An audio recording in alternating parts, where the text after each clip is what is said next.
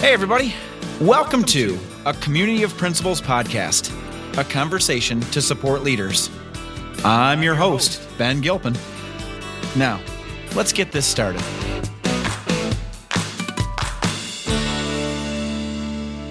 Okay, we're back at it. Community of Principals podcast. I have Carla Vrondran with us today.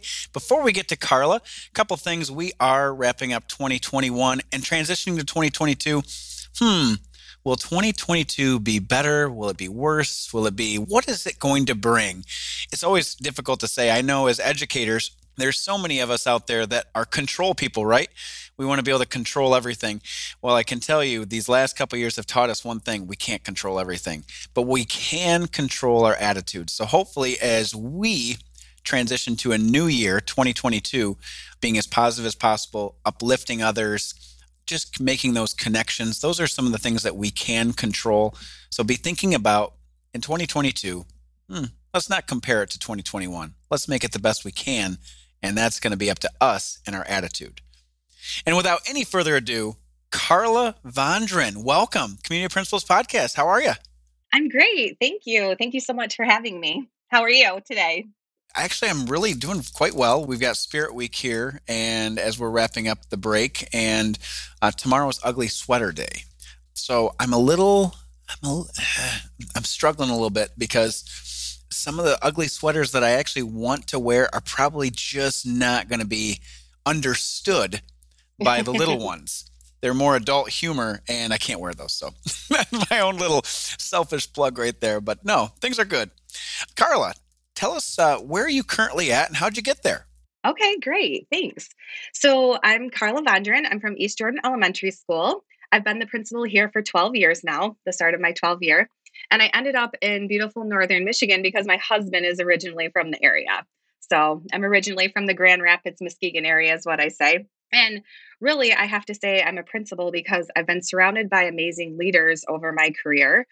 I'm from a family of non educators, but my mom always really laid out how important education was and really displayed that well. And some of the people that I'm so thankful that I would say put me in this chair in this role would be Tanya Shoup and um, Michelle Carter from Grandville. I worked for Tanya and Michelle in some early childhood pieces as a teacher.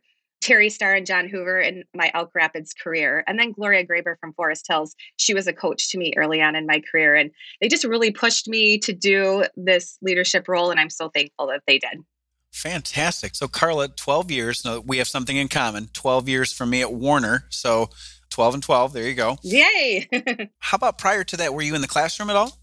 Yeah. So I started my career as a Montessori teacher in Black River Public Schools in Holland. And then I transitioned to Grandville Century Park Learning Center for three years. And then I was a first through third grade teacher there. And then two years in special education in Elk Rapids. So that's my education or my teaching prior to being a principal. Mm, I like that background though, especially special education, because I would imagine that has greatly helped you as a leader. Yes, definitely. I think understanding the scope of what best practices look like and how to make that work in the, the classroom has been really helpful in terms of tier one instruction for sure. Absolutely. Well, we got a handful of questions. Let's just dive right in. Carla, what are two things most people don't know about you? I love this question. It's so funny. You're like, have to think hard. So, I'm a graduate of Aquinas College in Grand Rapids.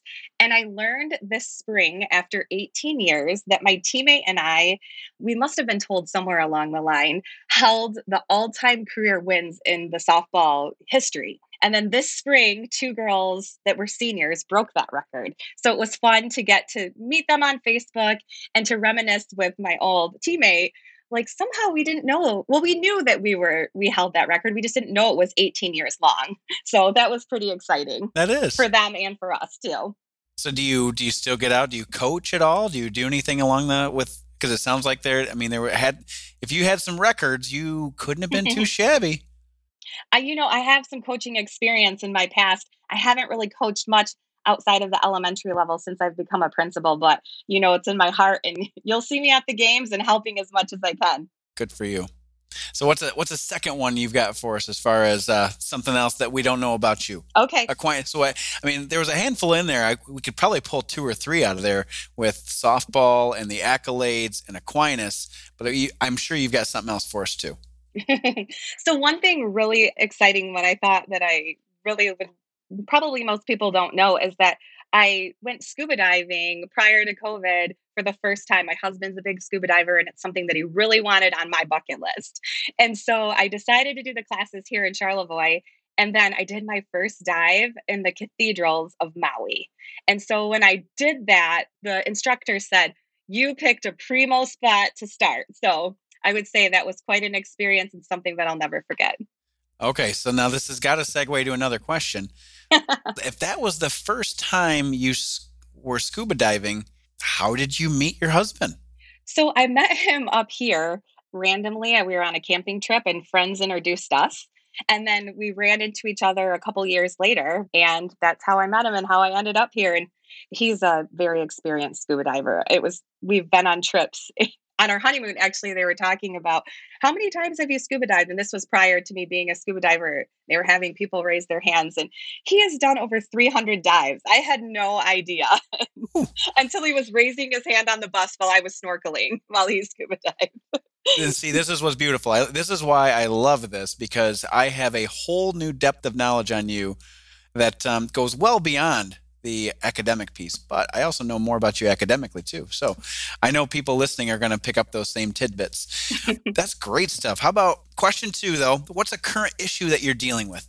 I would say with the holidays around the corner, just this is really at the forefront of my mind, trying to balance traditions and activities that are so rewarding for students that we know are important to our community, are important to them, while still making sure everyone's safe and being creative and you know trying to hold those and as an importance and giving them an experience that that they won't forget and or lose out on in their early or late years of elementary school. Right because we're trying to figure out how do we make sure we keep kids safe but also along those safe that safe piece is also the mental health piece mm-hmm. so if we if we cut out all of those activities if we just make the school a fortress then they lose out on some of those activities that's going to hurt the mental health. It is a tricky balance. So I, I, like the fact that you brought that up, especially this time of year. But even going forward, we got holidays the second half of the year as well that we're constantly having to think about, whether that's Valentine's, whatever it might happen to be. There's always celebrations that happen throughout the year, especially in the element, elementary realm. And those traditions, they're so important. And again, just trying to do our best. And when I love the quote by uh, Maya Angelou you do the best you can until you know better. And when you know better, you do better. Yep. So keep living by that. That is one of my favorites as well. Well, let's go to question three. What's a victory in 2021 for you? So, as many of us have experienced, a lot of our really amazing staff have, have retired over the last couple years. And so, a victory I would say is starting the year this year with an all star staff new staff, lots of new staff, and they are just incredible. And I'm just so thankful every day for the time and effort that they put in. Tom Murray talked about um, Inky Johnson's story from the grocery store and how one person can make such a great experience that lasts and like wants kids and families coming back. And as you know, in Michigan and especially Northern Michigan, the school of choice is huge. And my all star staff is just really hitting it out of the park. They're just creating experiences that are keeping kids coming back. And I am just so proud to be part of the team with them and just so proud of the work that they're doing. What a tremendous win. And you fully see that it's more than just you and you're and you're pushing in and building up the people around you. So good on you. But it's uh, you know I just I love what you shared about um you know that is a win because right now with staff shortage that's happening everywhere embracing the staff that we have and especially when they are giving their all and and acknowledging and affirming that too so i love it. That's that's a great one. That's a huge win. So carla season five is all about hashtag you matter. And as we think about ways that we are able to take care of ourselves it's important that we are not pouring from an empty cup. So the final question that that um, i have for you is what is something that carla does for carla? Okay. Probably is going to be similar to what most people say. But for me, I have Boyne Mountain in my backyard. and so where we live. And I just really feel spending time outside and spending it there, whether it's mountain biking, fat biking, hiking, snowshoeing, skiing, cross country skiing. I just think getting outside and enjoying the beautiful outdoors really has been peaceful for me and kept me going and really grounded, I think would be the best word. Mm, good for you. And I, I, know I've heard that from some others as well. You know, getting out fresh air. It's not necessarily all about the um, the physical exercise. It's just more or less being out in nature, and that's very therapeutic in its own right. But also, you know, you didn't mention it, but I would imagine many of the things that you can do up in Boyne, especially this time of year, involve winter activities. And then shoot, maybe do some scuba diving for yourself in nature, right? Come summertime. exactly.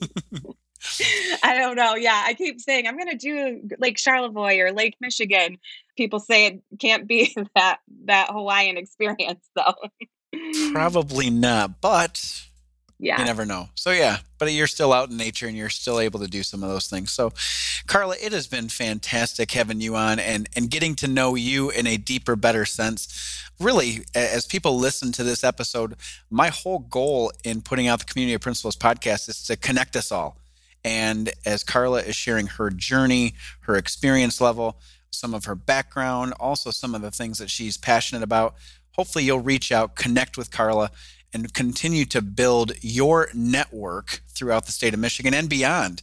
So, Carla, thanks again for coming on. It was great seeing you face to face at MEMSPA, and it was fantastic hearing your story and everything that you had to share here on the Community of Principals podcast. So, thank you. Thank you so much, Ben. I really appreciate your time and you doing this for all of us too. It's such a great asset to leaders that we we know and leaders that we don't know so that we can connect and keep doing the best we can and learning from each other. So thank you. Wonderful. Well, everybody, as you listen to this episode, we're going to be wrapping up 2021. We will be back in 2022, and stay tuned. We've got some uh, we've got some little wrinkles in store in 2022, and I'll just give you a quick hint. One of those wrinkles is we are going to uh, start having some retirees come on the Community of Principals podcast and share some of the retirement stories as well, and with uh, hashtag You Matter. So stay tuned on all of those. Everybody enjoy the holidays enjoy the new year stay safe continue to support kids support your staff and i will see you all in 2022 thanks again carla. Thanks ben. Well thanks again to our guest. Let's continue to connect and, and reflect because that's what leaders do thank you to all of our listeners don't forget to check out hashtag memspa chat thursday nights 8 p.m eastern standard time and you can also find more leadership tools at memspa.org.